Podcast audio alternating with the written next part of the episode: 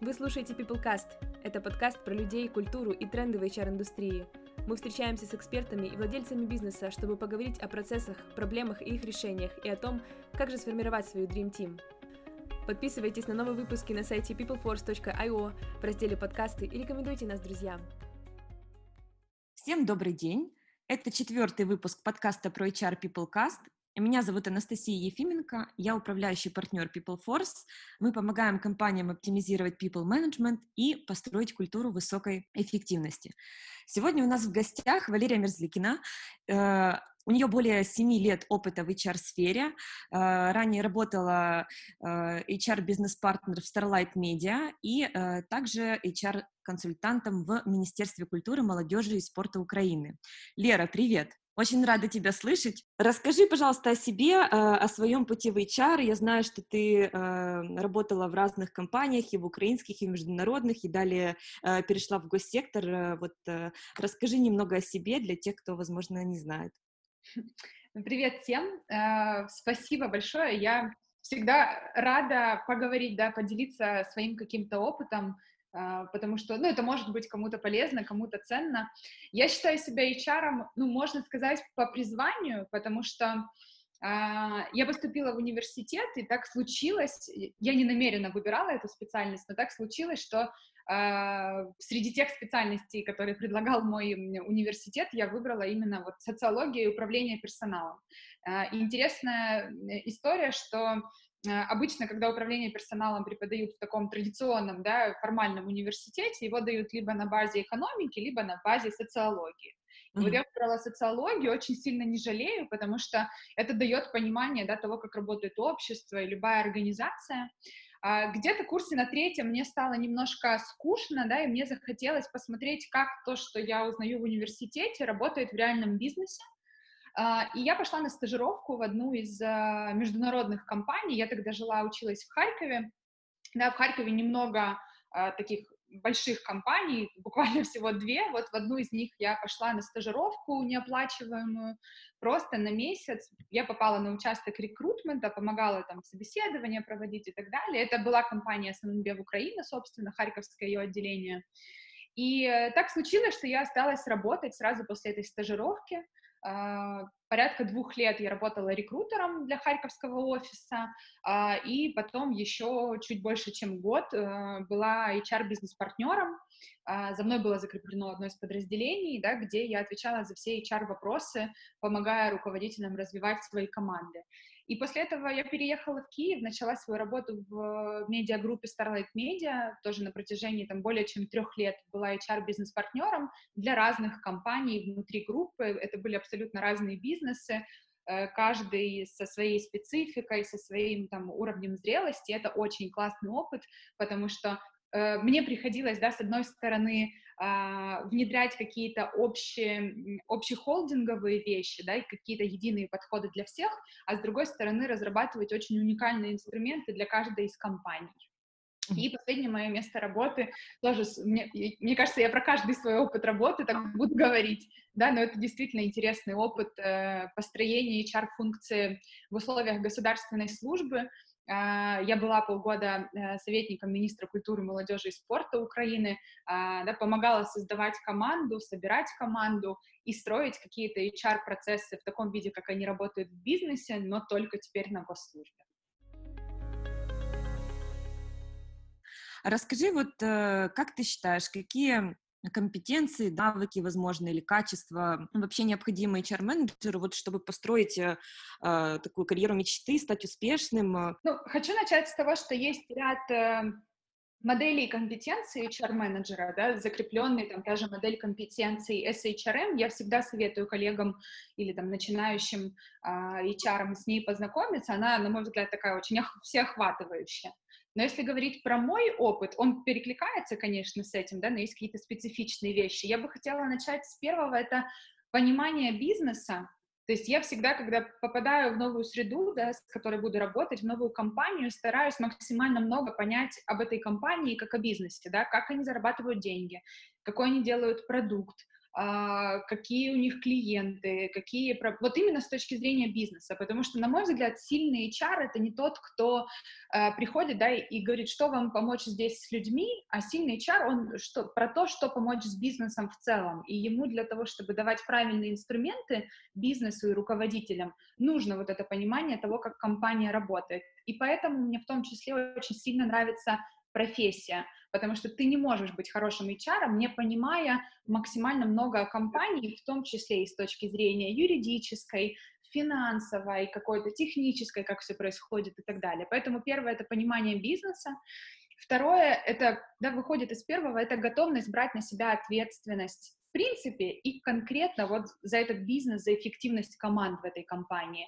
То есть это можно назвать еще это партнерством, да, потому что э, мы все хотим эйч ар и быть эйч ар-бизнес-партнерами, и мы хотим, чтобы с нами советовались, но есть другая сторона медали у этого, мы должны быть тогда также, да, ответственны, как и наши партнеры-руководители, за эффективность команд, которые, с которыми мы работаем. И еще одна важная, да, компетенция, которая, на мой взгляд, должна быть у эйч ар-менеджера, над которой я постоянно работаю, мне кажется, в этом нельзя быть прям совершенным на сто процентов, это способность держать некий баланс между, с одной стороны, предоставлением сервиса, потому что многие воспринимают эйч ар как сервисную функцию. Если мы говорим про подбор персонала, допустим, да, то это предоставление сервиса. Если мы говорим про кадровое даже дело производства, это тоже сервис для бизнеса.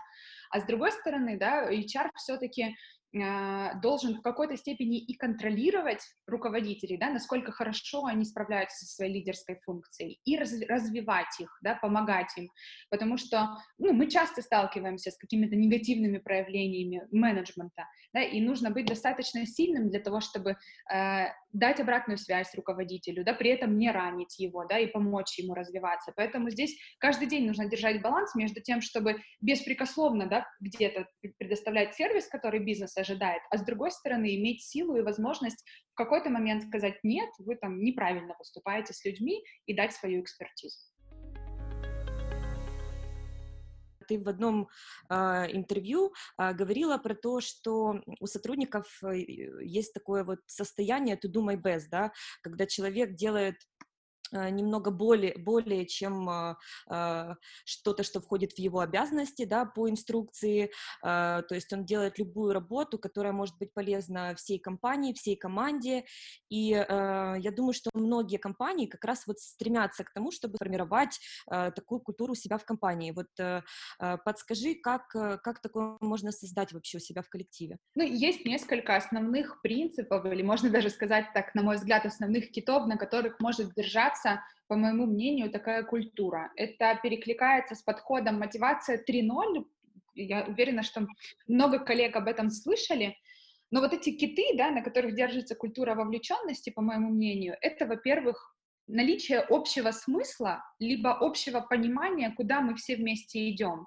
А, то есть, когда у компании есть цель понятная, да, и когда желательно это не только там прибыль определенная, да, цифры, но и что-то, что будет вдохновлять людей каждый день приходить на работу, да, и делать ее с удовольствием. Какие-то такие значимые высшие смыслы, о которых менеджеры, руководители не боятся напоминать с определенной регулярностью и делиться, да, информацией о том, там, насколько мы близки к этой цели, что нам еще нужно сделать. И здесь второй момент — это вот обратная связь, да, наличие общего смысла, понимание, куда мы идем. И второй момент — это понимание, а насколько мы к этому близки, и обратная связь не только командная, да, для всех такая, но и индивидуальная для каждого сотрудника. То есть конкретно я должна понимать, насколько там я око относительно моей работы, команды и ожиданий, то есть наличие постоянной обратной связи.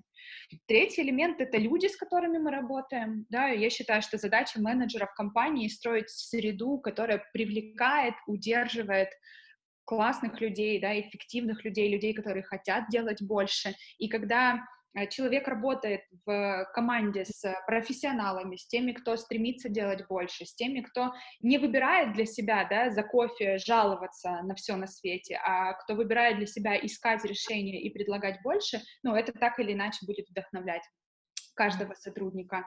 И еще один элемент — это мастерство, Это вот возможность для каждого конкретного человека внутри компании э, применять свои знания и навыки. То есть часто очень, я, я часто сталкивалась с ситуациями, когда руководители ищут к себе в команду звезд, да, там, человека с классным английским свободным, с классным Excel свободным, и аналитика, и коммуникатора в одном лице, да, и хочется найти такого универсального солдата, амбициозного, потенциального, и часто даже, ну как часто, да, иногда менеджеры находят таких звезд, но звезды в итоге свой потенциал в компании реализовать не могут, потому что, как оказывается, свободный английский он не использует в ежедневном общении, или там, а Excel ему на самом деле не нужен. И это приводит к тому, что человек чувствует неудовлетворенность просто потому, что он может больше, а от него просят там только десять процентов того, что он может. Поэтому культура вовлеченности, она предполагает, что у человека есть возможность в своей работе или, может, даже в дополнительных каких-то проектах вот реализовать то мастерство и те навыки, которые есть у него. Угу. А кто вообще должен формировать, ну вот, формировать эту культуру вовлеченности? Это задача конкретно эйч ар-менеджера, либо э, задача эйч ар э, провести работу с руководителями, с, э, возможно, топ-менеджерами, и уже через них доносить э, до сотрудников, э, скажем так, вот эту всю э, культуру и поведение? Ну, если оценивать, а я люблю любой процесс оценивать с точки зрения, кто заказчик, да, основной у него там, кто, кто клиент, да, кому это больше всего нужно. Вот заказчик и кому больше всего нужно построение культуры вовлеченности, это все-таки руководитель. Это менеджмент, это си и о конкретной компании, или если мы говорим про маленькую команду, то это руководитель этой команды. И ответственность, так или иначе, за построение этой культуры, она на нем, потому что это ему нужно для того, чтобы компания, команда или компания эффективно работала. эйч ар — это человек, который умеет делать это профессионально. То есть я как эйч ар могу строить культуру в одном месте, а могу, в принципе, строить и в другом месте, да? То есть это как консультант, которого человек, которому эта культура нужна, нанимает, для того, чтобы он помог ему создать эту культуру лучшим образом. Поэтому ответственность, конечно, на, на си и о, да, он заинтересован в этом, но, как я говорила ранее, когда я говорила о компетенциях, эйч ар тоже должен понимать, что он ответственен за построение этой среды, э, да, что он в партнерских взаимоотношениях здесь с си и о, либо с руководителем команды, потому что все-таки мне тоже не, не очень импонирует подход, когда мы говорим о том, что только руководитель за все ответственен, а я стою сбоку и консультирую. Но mm-hmm. это тоже неправильно, да, эйч ар должен брать на себя ответственность за те инструменты, системы, которые он внедряет. А ты вот упомянула такой термин, как мотивация три ноль. Можешь рассказать подробнее, что это такое и какие у этого термина особенности, да? Ну, мотивация, почему три ноль, это как версия, да, чего-то, вот когда выходит прошивка обновленная. Сначала была мотивация один ноль, и она базировалась на том, что э, да, человек мотивированно относится к работе тогда, когда вот он там может что-то получить. То есть мотивация один ноль — это самый базовый, банальный уровень мотивации. К сожалению, пока еще очень многие, да, руководители воспринимают это как единственную парадигму мотивации, да, когда человек работает за деньги. Вот есть вознаграждение, вот есть какие-то задачи, и человек заинтересован справляться с задачами, потому что впереди маячит вознаграждение. Угу. А мотивация два ноль, она все-таки включает какие-то вещи, которые касаются персонального развития человека, да, то есть в парадигме мотивации два ноль э, руководители пришли к тому, что не только деньги, либо наказание, да, потому что мотивация тоже, если абстрагироваться от этой теории, можно разделить мотивацию на два типа. Есть положительная мотивация к чему-то и отрицательная мотивация от чего-то. Положительный пример мотивации — это когда я это делаю, потому что я хочу что-то получить, там, заработать деньги, к примеру, или получить там новые карьерные возможности. А мотивация от, либо отрицательная мотивация, это мотивация, когда я хочу чего-то избегать, да, эта мотивация, она еще называется на избегание неудач. То есть я это делаю, потому что я не хочу, чтобы меня уволили, потому что я боюсь, что на меня будет кричать мой менеджер. А, вот, и мотивация один ноль, она вот такая, да, либо то, либо, либо другое, да, человек хочет либо заработать деньги, либо вот он боится и поэтому будет делать. Мотивация два ноль уже помимо этого включала какой-то аспект персонального развития, да, человека. Она уже предполагает, что все-таки человеку может быть интересна его работа как таковая, ему может быть интересно какое-то развитие. И вот мотивация два ноль, она включает еще и предпосылки, предположения о, о том, что человек мотивирован своим собственным развитием и обратной связью. А мотивация три ноль, помимо всего этого, да, содержит вот те элементы, о которых я уже сказала, это общие смыслы, это то, что сейчас, да, трансформируется во многих компаниях как миссия. Мы часто слышим об этом, можем прийти в какую-нибудь большую компанию, даже на стенах увидеть, да, там наша миссия, наши ценности или какие-то принципы работы. Вот такие очень важные, фундаментальные, объединяющие элементы, которые, по сути, да, вот, к примеру, ценности, они есть так или иначе у каждой команды. Просто у кого-то, может быть, они формализованы, да, и о них говорят, а у кого-то не говорят, но просто понимают, что это можно, вот это хорошо, а это плохо. Поэтому мотивация три ноль, она включает вот хорошо артикулированные миссии, да, зачем мы все существуем, ценности команды, смыслы, да, в мотивации три ноль люди объединяются, потому что им интересно быть причастным, вот этот элемент причастности к чему-то большему, да, к компании, которая делает что-то классное, да, почему мы, мы часто слышим про Google, да, в Гугле классно работать не только потому, что там много разных плюшек, про которые все рассказывают, да, но и потому, что есть возможность что-то сделать важное, да, большое, что увидит весь мир, да, я, к примеру, когда работала в рамках министерства, меня очень это драйвило, почему, потому что я хоть я и делаю работу как эйч ар, да, но все равно я причастна к делам, которые, к задачам, которые влияют там в какой-то степени на всю страну, и это драйвит, и это один из элементов мотивации три ноль в том числе. А есть какие-то, возможно, советы, которые помогут построить вот эту вот вовлеченность, вот эту причастность к компании? Что можно для этого сделать, чтобы сотрудники вот чувствовали, ощущали причастность к общему делу и к общей миссии? Ну вот давай возьмем, к примеру, да, чтобы это было так очень прикладно, возьмем небольшую компанию, да, я работала с малым и средним бизнесом как консультант, и я часто сталкивалась с компаниями, которые вроде бы и хотят начать с чего-то, да, но у них еще нет никаких практик, э, в плане эйч ар-практик. Э, и с чего можно начать, так это как минимум с того, чтобы собраться всем вместе э, и проговорить с сотрудниками, какие у нас цели, как у компании, куда мы идем все вместе, что мы ценим в наших людях, э, и проговорить какие-то цели там на будущее, да, к примеру, на квартал. Mm-hmm. И внедрить такие собрания на регулярной основе. Вот раз в квартал мы все вместе собираемся, подводим итоги э, и ставим цели. Да, даже можно не вместе, ну, не э, формулировать цели вместе с сотрудниками, да, а если руководители хотя бы просто соберут своих сотрудников и расскажут им об этом, это уже будет какой-то диалог, да, происходить. А здесь же можно и хвалить каких-то лучших сотрудников, да, поощрять за что-то. Это внедряется, получается, элемент обратной связи, да, то, о чем я говорила. А что еще можно делать для того, чтобы начать? Можно начать с исследования вовлеченности, потому что очень многие крупные компании делают это, делают это регулярно, используют это как инструмент управления эффективностью. И это пространство для развития для многих других команд, которые еще с этим не работали. Можно изначально померить уровень вовлеченности, да даже не столько ценно уровень вовлеченности померить, сколько ценно поговорить с людьми о том, что делает их вовлеченными, что им нравится в компании, что им доставляет дискомфорт, да, и начать этот диалог, но очень важно, когда мы этот диалог начинаем, быть готовыми его продолжать, потому что да, часто менеджер может столкнуться с тем, что ему совсем не нравится то, что он получает в ответ, и перестать это делать, а сотрудников это только демотивирует потом, и они теряют надежду на какие-то улучшения, изменения. Поэтому постоянная коммуникация, мой совет, регулярная, мой совет, обратная связь, как командная, так и индивидуальная, и вот управление вовлеченностью как один из таких прогрессивных инструментов, который уже давно на волне, и я думаю, еще столько же будет на волне и использоваться в компании.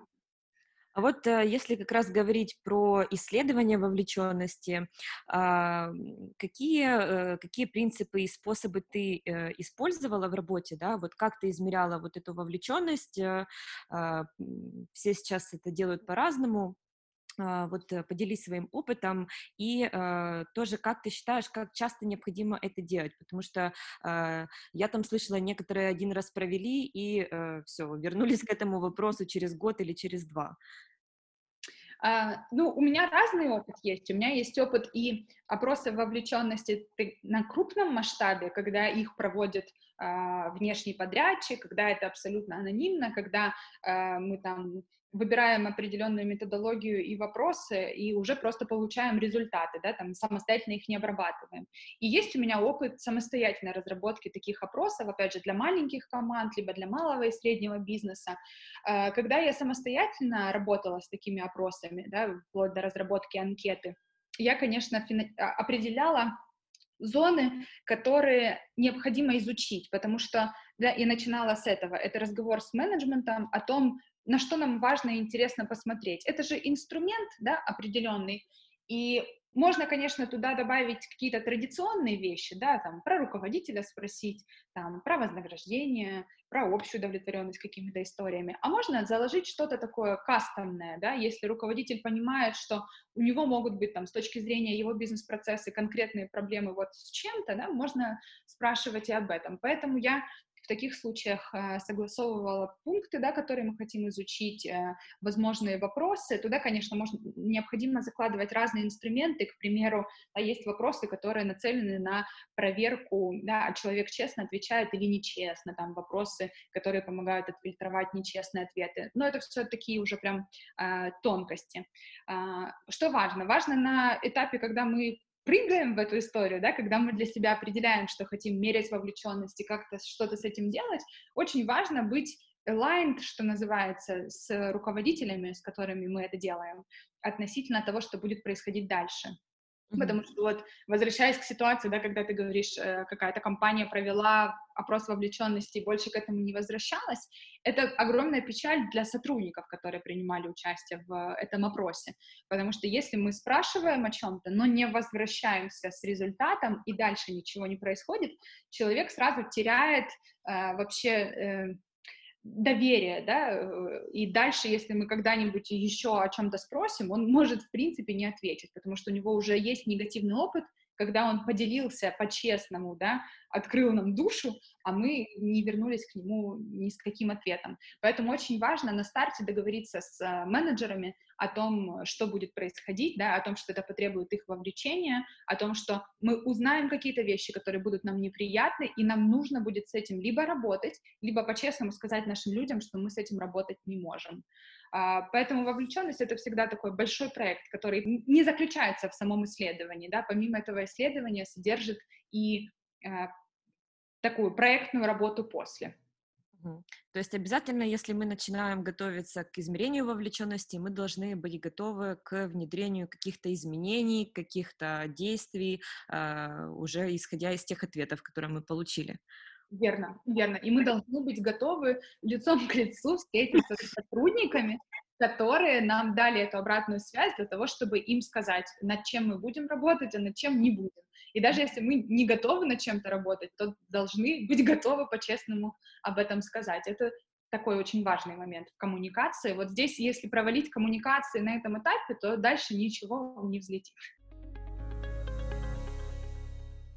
А ты вот э, интересную такую штуку упомянула, что есть вопросы, направленные там, да, э, э, на то, чтобы узнать, честный ответ или нет. Э, вот поделись примером, если можешь, э, примером такого вопроса. Это, конечно, вопрос методологии, но э, чаще всего, как это э, реализуется, один и тот же вопрос с одним и тем же смыслом задается э, среди всего исследования несколько раз.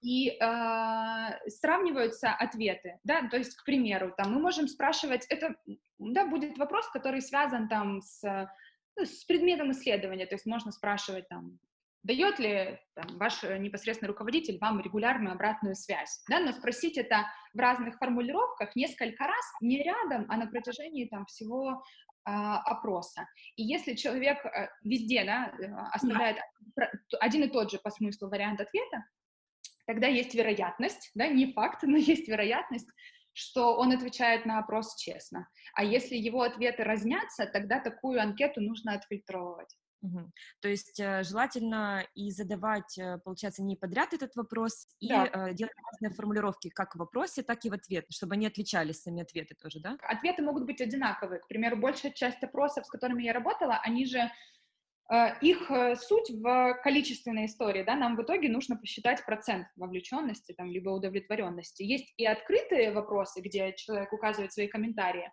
а для того, чтобы считать процент, все ответы должны быть одинаковыми, да, как правило, это что-то из серии, там, согласен, не согласен, абсолютно согласен и так далее, то есть ответы сформулированы одинаково, а сам вопрос будет сформулирован по-разному, но смыслово будет нести одну и ту же нагрузку. Если еще вернуться к моменту обратной связи, как вот вообще пользоваться этим инструментом обратной связи, как ее использовать? То есть мы получили всю вот эту информацию, да? Mm-hmm.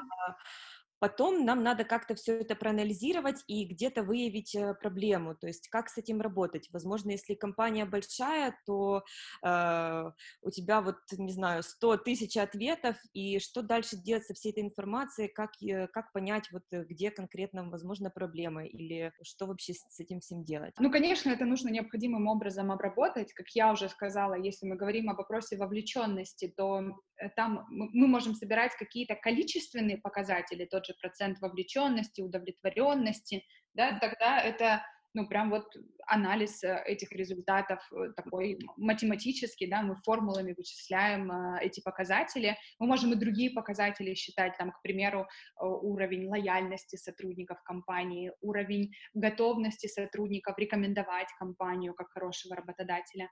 А есть часть, конечно, с, ну, может быть, может и не быть, части с открытой речью.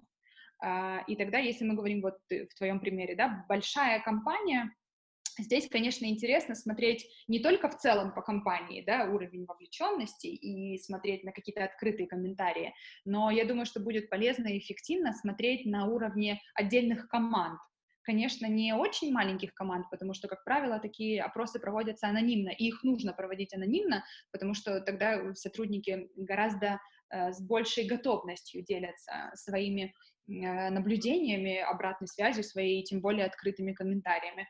Э, вот. Можно формировать э, и анализировать результаты не, не только в целом, да, на там, тысячи человек, а на отдельные команды, там, по десять, по двадцать человек. Таким образом, можно посмотреть и сравнить, к примеру, на уровень вовлеченности а, у каждого конкретного менеджера, да, и, и увидеть, что у менеджера номер один уровень вовлеченности в команде восемьдесят процентов, что является, там, выше рыночных показателей, а у а, менеджера номер два уровень вовлеченности двадцать процентов, что, ну, как бы совсем, да, сильно отличается от рынка и явно сигнализирует о том, что там есть какая-то проблема. То есть мы вот собрали всю, всю эту информацию и дальше должны, конечно, ее отфильтровать, правильно? Отфильтровать, обработать, да, и, ну, как я уже говорила ранее, все-таки вернуться к командам с обратной связью. Это можно делать по-разному, но в моем понимании здесь эйч ар, конечно, проводник этого процесса, он задает тон, да, если мы говорим про какую-то компанию, это проект, который делает эйч ар,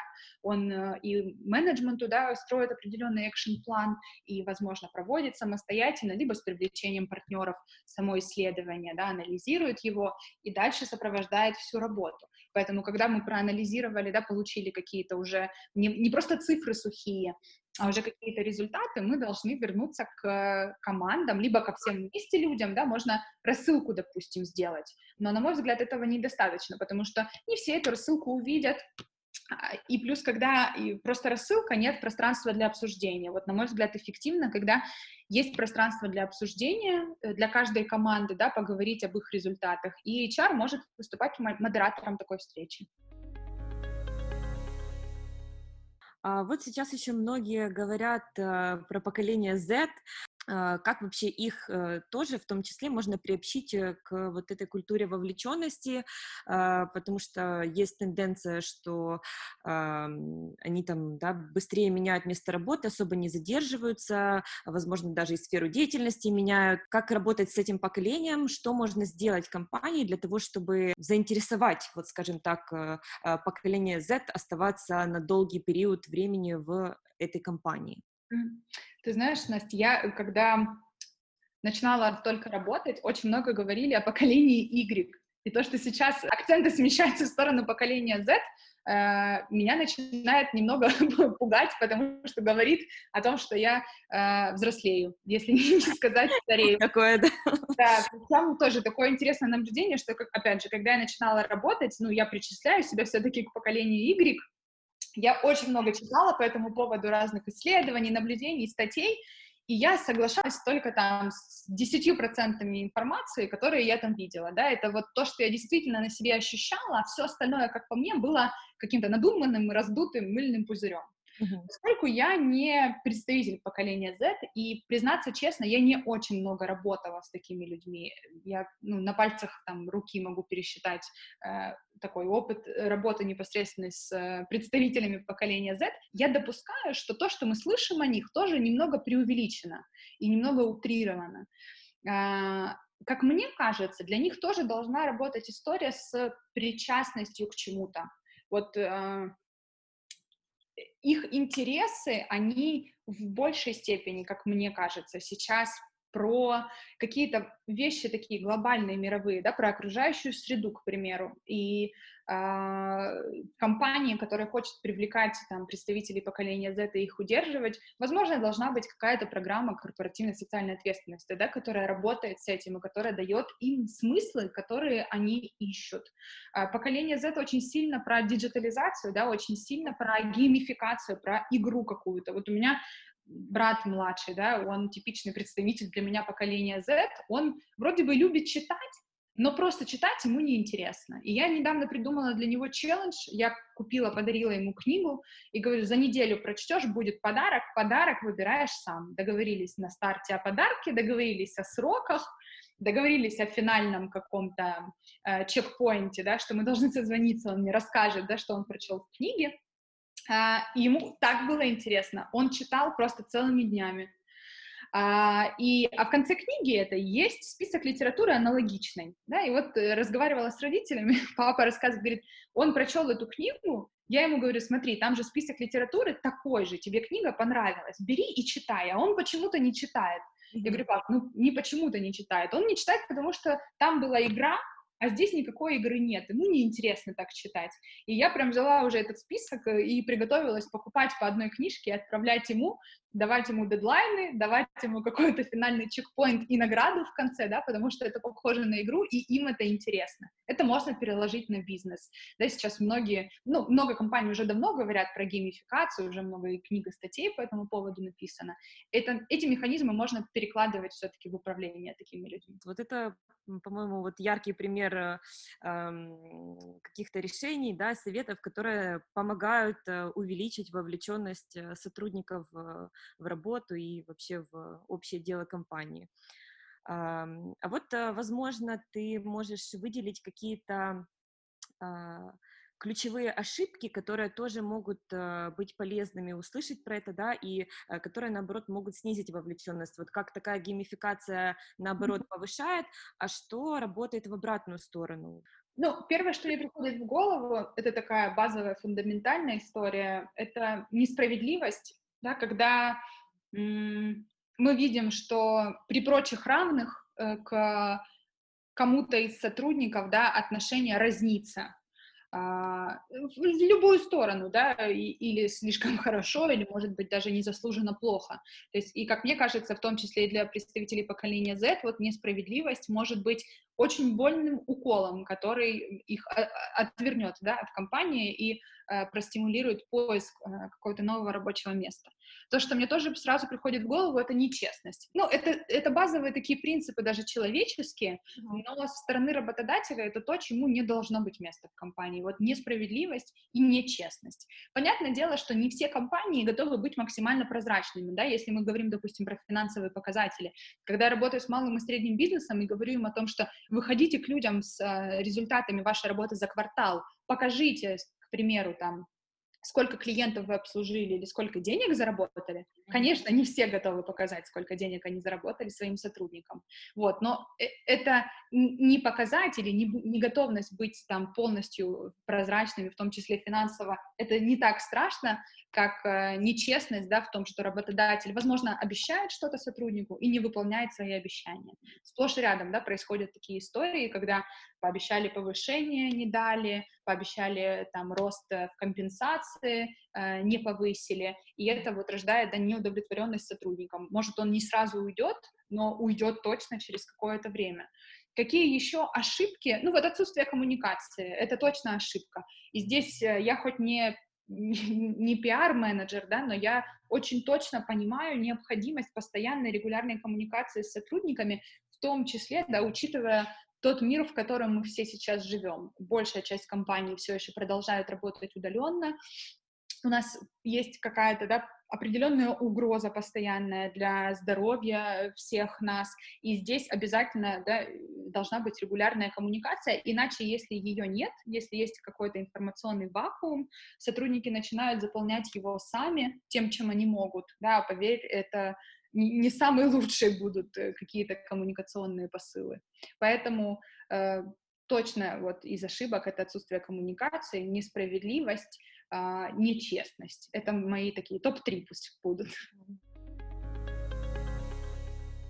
Если говорить про сотрудника, который уже неизбежно для себя принял решение, что он когда-то покинет компанию, то есть он там не удовлетворен, либо не вовлечен, а, при этом все равно вот очень часто для менеджера это становится сюрпризом. А, то есть он как бы... думал, что все, все хорошо, все идет гладко и четко, э, но в итоге сотрудник там приходит, да, и увольняется, потому что он был э, недоволен процессами в компании. Как можно это предотвратить или э, определить э, наперед такой риск у сотрудника, кто не вовлечен, кто недоволен, вот что можно с этим сделать? Обязательно должно быть, на мой взгляд, пространство для регулярного и качественного общения между сотрудниками и их руководителями. Потому что когда у руководителя есть возможность наладить диалог открытый, честный, откровенный со своим сотрудником, у него, скорее всего, не будет таких ситуаций, когда он не ожидает, но кто-то уходит. Я говорю, скорее всего, потому что, вероятнее всего, такие единичные ситуации так или иначе случаются, да. Есть люди там максимально закрытые, которые не делятся там своими какими-то, ну, просто выбирают для себя, даже если у них доверительные отношения с руководителем, с руководителем ничем не делиться, а делиться там только дома, с друзьями и так далее.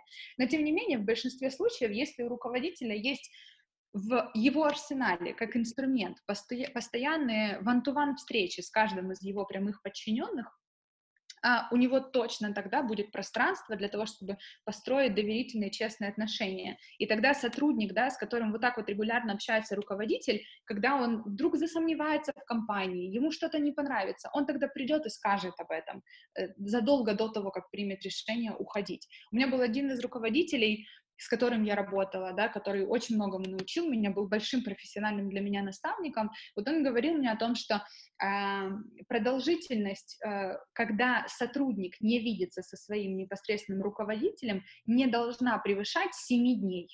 Это что значит? Это значит, что раз в неделю у сотрудника с руководителем должно быть пространство для того, чтобы поговорить. Может быть, не такой прям классический one-to-one, да, где они встречаются и прям проходятся по пунктам, там, что тебе нравится, что тебе не нравится, но они точно должны видеться один на один хотя бы раз в неделю, про работу, про жизнь поговорить, про все. Это, это и есть пространство для выстраивания отношений, которые позволят предотвратить такие кейсы. А вот есть еще такое понятие, как э, непрерывное управление эффективностью, да, э, си пи эм, если э, говорить в английской версии аббревиатуры. Расскажи, какие основные принципы, да, у этого непрерывного управления и э, какой эффект влияния имеет на уровень вовлеченности сотрудников? Ну, э, непрерывное управление эффективностью — это, по сути, э, то, что, ну, так или иначе, да, многие руководители делают. Цикл управления эффективностью выглядит как? А, да, есть оценка сотрудника, да, он там что-то делал, да, за какой-то период, предположим, за месяц или за год. А, этап оценки, когда мы оцениваем, да, даже не так, стоит начинать не с оценки, а стоит начинать все-таки с постановки целей. То есть а, да, мы для компании определяем цели, куда мы идем, и мы можем каскадировать и перекладывать эти цели на каждую конкретную команду и внутри на каждого конкретного сотрудника. Таким образом, у меня, как у сотрудника, есть понимание, за что я вот в этот месяц или в этот год отвечаю, да, какие проекты я делаю для того, чтобы моя компания преуспела в том-то и том. После этого, да, э, должна следовать определенная оценка, да, насколько эти цели выполнены, не выполнены, оценка самого выполнения, да, вот перформанс в контексте конкретных целей и плюс оценка моих компетенций как сотрудника, да, в чем я хороша, а что мне еще нужно подтянуть. Здесь также важно сказать о том, что, э, конечно, будет неэффективно, если мы в начале года цели поставили, а в конце года сели их оценили. Должен быть постоянный диалог, опять же, да, между э, конкретным сотрудником и его руководителем о том, как сотрудник движется, и в компании в целом, да, о том, как мы идем, то есть промежуточные какие-то итоги. Э, после, да, оценка и исполнение, да, как выполнена работа, и оценка каждого конкретного сотрудника по его скиллам. И далее план, план дальнейшего развития, да, касательно целей, это могут быть следующие цели на следующий период, а касательно самого сотрудника, это должен быть план развития, это называется еще там различными ай ди пи, Individual Development Plan, то есть такой инструмент, который позволяет зафиксировать, вот как мы цели себе ставим на Новый год, да, это ай ди пи позволяет поставить себе цели относительно развития в компании или в целом развитие своих скиллов с конкретными показателями, конкретными действиями, да, что мы будем делать для того, чтобы это развивать. Следующий элемент, да, который включается в этот цикл, это обучение и развитие. Очень часто обучение и развитие в компании вообще оторвано от э, оценки эффективности, да. Мы проводим какие-то тренинги просто для того, чтобы проводить тренинги. Так бывает, к сожалению. Но это максим... будет намного более эффективно, когда обучение будет привязано к результатам оценки. Таким образом, мы понимаем, кого, чему нам нужно учить и что нам это даст в контексте достижения наших целей. И вот, вот в этом continuous, да, continuous management получается, потому что у нас постоянно есть какие-то цели, у нас идет постоянно процесс их оценки и постоянный процесс э, совершенствования. Угу. То есть такой непрерывный поток, и, и всегда все происходит в действии. Да, да, да, это вот постоянный такой, это вот эйч ар-цикл определенный, который мы тоже должны поддерживать. Класс. А еще вот хотела затронуть а, твой опыт а, в госсекторе. А, ты работала в Министерстве культуры, молодежи и спорта. И а, есть ли какие-то у тебя открытия, возможно, что-то, а, что-то ты узнала нового, потому что такой интересный опыт. А, а, какие процессы эйч ар ты там а, практиковала и что внедрила? Да, это суперинтересный опыт. К сожалению, он достаточно короткий, да, я проработала э, полгода э, до смены правительства. Эм, мои наблюдения, мое основное наблюдение, оно связано с тем, что я ожидала, конечно, что там все не так, как в бизнесе, но там все сильно не так, как в бизнесе. И сейчас такая тенденция, да, в системе государственной службы, когда туда приходит много людей, вот так их и называют, люди из бизнеса, приходят и часто быстро уходят, потому что не, они не, ну, не могут быть так же эффективны там, как в бизнесе, да, потому что система государственной службы все-таки э, еще находится на том этапе развития, э, когда в ней очень много бюрократических элементов, когда в ней очень много ограничений, и это вызывает в том числе и другую культуру, да, другую культуру, другой способ мышления у людей. Поэтому те вызовы, с которыми я там столкнулась, да, мы пришли в орган власти, где эйч ар-процессов, вот таких, как мы сейчас с тобой обсуждаем, там, continuous performance management, управление вовлеченностью, обратная связь, постоянная коммуникация, к сожалению, этого не было. И эта культура вот государственной службы у нас сейчас, да, есть только какие-то единицы органов маленьких, как правило, которым удалось это сделать ранее. И э, я работала с тем, что, ну, во-первых, у меня был вызов большой в том, что у нас происходило объединение нескольких министерств в одно, то есть у нас был такой сложный, вот в бизнесе это бы называлось эм энд эй case, да, когда объединяются несколько компаний и происходит такой мерч культур разных абсолютно, да, и разных структур, поэтому у меня достаточно много времени заняла работа над объединением, там, работа с коллегами вместе над новой организационной структурой, оценкой людей, их переводом формальным, да и неформальным тоже, да, правильной коммуникацией и так далее. И параллельно мы начинали закладывать принципы такие очень важные для нас, опять же, коммуникация регулярная. Для нас очень важ, важ, важна была работа непосредственных руководителей со своими людьми, потому что я-то работала с, можно сказать, с топ-менеджментом, да, у меня основные мои points of contact были министры, его заместители и там руководители основных направлений, но ежедневно, вот очень важна, да, в любом, не только в госсекторе, а везде, очень ценен именно линейный менеджмент, то есть руководители такого начального звена, потому что именно это те люди, которые каждый день общаются с сотрудниками, и именно от них в большей степени зависит то, как сотрудники себя чувствуют. Поэтому для нас очень большое значение имело вот зрелость и готовность таких линейных руководителей управлять своими командами, поэтому мы много внимания уделяли тому, чтобы с ними общаться, да, для них, чтобы была какая-то коммуникация, ну и много очень сил уходило на то, чтобы менять культуру, да, потому что там, к примеру, не принято было приходить с инициативой, да, там э, просто сидят и ждут в какой-то степени, когда будут э, какие-то задачи, а для нас было важно там видеться с людьми лично. Вот у нас министр там лично общался со всеми, и это было для всех очень большим удивлением. Поэтому вот мы начали с изменения таких фундаментальных принципов коммуникации, э, обратной связи. Мы начали ставить цели, ну, начиная с верхнего уровня и каскадировать их постепенно вниз, запускать вот эти элементы, да, continuous performance management, были планы большие относительно и развития потом, потому что мы понимали, что те цели, которые есть сейчас, требуют другого уровня и мышления где-то, и культуры, и скиллов, поэтому был план относительно большой, относительно обучения команд, с которыми мы работали. Ну вот это основное, да, что, что я успела сделать в министерстве. А за то время, что ты там работала, ты заметила какие-то улучшения э, в процессе, да, вот э, отразилась ли э, эйч ар э, такая миссия, да, эйч ар вклад э, э, в их коллектив, отразилась ли на э, самих уже вот рабочих процессах?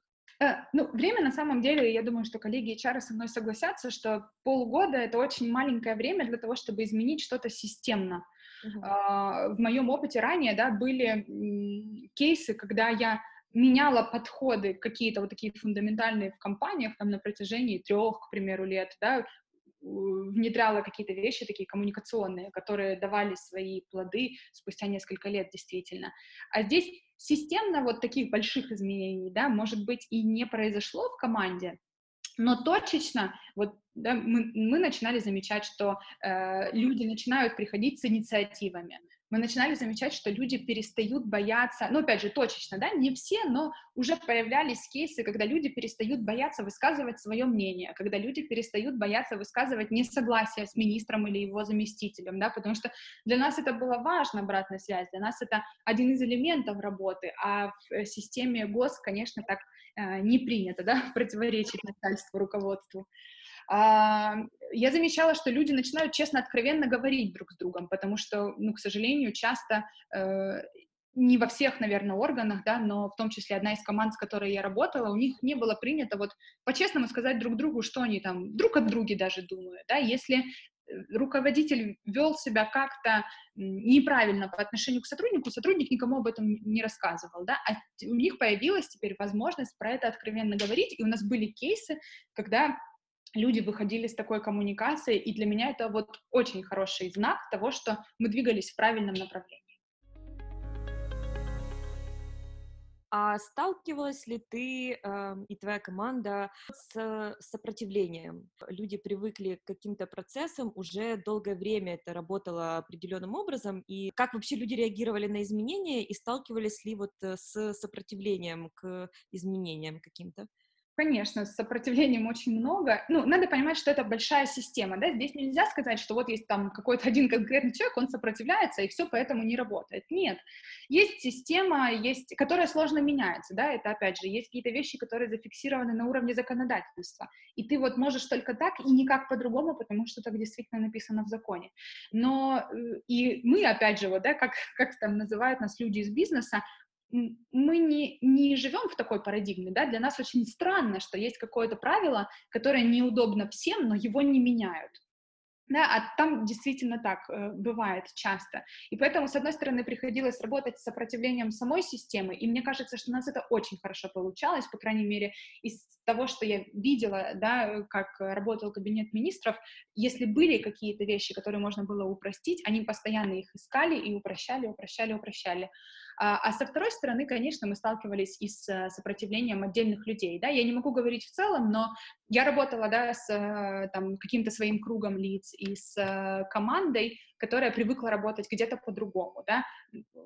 Должно все-таки так или иначе, даже если бы это была коммерческая компания, должно пройти время, пока мы, мы привыкнем друг к другу, пока мы начнем друг другу доверять и поймем стиль работы каждого. Я сначала сталкивалась с сопротивлением, да, и относительно темпа работы, относительно количества задач, и относительно каких-то подходов, потому что люди, возможно, так не привыкли. С другой стороны, я должна отметить, что вот есть, ну, есть положительные изменения, да, и нам удавалось найти, да не то, что удавалось, да, были люди, которые были нацелены на то, чтобы меняться, на то, чтобы учиться, которым были интересны новые подходы, которые проявляли инициативу, которые были рады вот тому, что, да, что-то происходит новое, и это прям, ну, как бы не может не радовать. То есть нельзя говорить, что все плохо, да, и система сопротивляется. Да, есть сопротивление системы, людей, а с другой стороны, есть пространство для того, чтобы менять систему, и точно были люди, которые были готовы к этим изменениям. Но это тоже как бы, да, на, на, на твоей стороне ответственности э, э, была задача сделать так, чтобы если э, часть группы, да, часть коллектива сопротивляется, э, то ты старалась э, склонить их, скажем, э, в положительную сторону. Что-то делала ты вот э, для того, чтобы переубедить людей, да, вот э, изменить свое отношение? Это не моя ответственность, да, я не могу так говорить. Это была ответственность каждого из руководителей. Mm-hmm. а, вот, при внедрении своих проектов, своих реформ, а, изменений своих в коллектив, а, работать с этими людьми. Я помогала, где я могла. Mm-hmm. Где-то, может быть, мы с кем-то из руководителей, да, вместе проводили встречу какую-нибудь с человеком. Где-то, допустим, вот у меня был опыт интересный, тоже групповой такой фасилитации, где в какой-то момент мы поняли, что при реорганизации, да, у нас же менялась там сильно организационная структура, там люди переходили на новые позиции, и с одной из команд, достаточно большой, в какой-то момент мы поняли, что, ну, не идут рабочие процессы так, как мы планировали, и есть много недовольства относительно этого. Ко мне пришел с этим руководитель, и я, вот мы вместе с руководителем собрали всю эту команду, да, и я провела для них такую, э, ну, можно сказать, в формате тренинга, да, или в формате игры, у них появилась возможность эти все свои недовольства зафиксировать, высказать, проговорить, какие возможные пути решения, то есть не просто высказать и сказать «решайте для нас», да, а проговорить, как они видят решение этой проблемы, и дальше уже запланировать, да, какие-то дальнейшие шаги, то есть это переросло из, перешло, вернее, да, из постоянного какого-то недовольства, которое там обсуждалось, обсуждалось по кабинетам, в какие-то конкретные действия, и это классный опыт. Конечно, моя ответственность, ну, она была либо помочь, да, дать инструменты, которые позволят это, но большую часть своей работы, управление изменениями, это одна из важнейших задач руководителя, да, поэтому, конечно, большую часть работы здесь делали а, руководители. Моя, э, вот сугубо моя ответственность была, это касается работы с моей командой, потому что мне тоже удалось поработать здесь в качестве руководителя, это был мой первый такой большой управленческий опыт с такой большой командой, и здесь вот чисто моя ответственность была, это, конечно, изменения в этой команде, я не очень успешно себя здесь оцениваю, но, ну, наверное, нужно было больше времени. Классный у тебя интересный опыт, и э, сегодня так продуктивно пообщались, много интересных советов э, и такой почвы для размышления. Э, хочу тебя поблагодарить за нашу встречу, за нашу беседу. Вот, и поблагодарить также каждого, кто а, нас слушает, кто дослушал до конца. А, подписывайтесь на наш канал. А, у нас еженедельно выходит новый выпуск подкаста, а, поэтому будем рады вас а, а, удивлять новыми а, разговорами, беседами, спикерами. Лера, спасибо большое, что пришла. Желаю тебе продуктивного дня, продуктивной недели и всего наилучшего. Большое спасибо, Настя, и спасибо тоже всем слушателям. Я всем желаю и продуктивности, и классного настроения, и обязательно, чтобы у вас были свои собственные ресурсы на то, чтобы помогать другим и с другими тоже делиться. Класс, спасибо большое.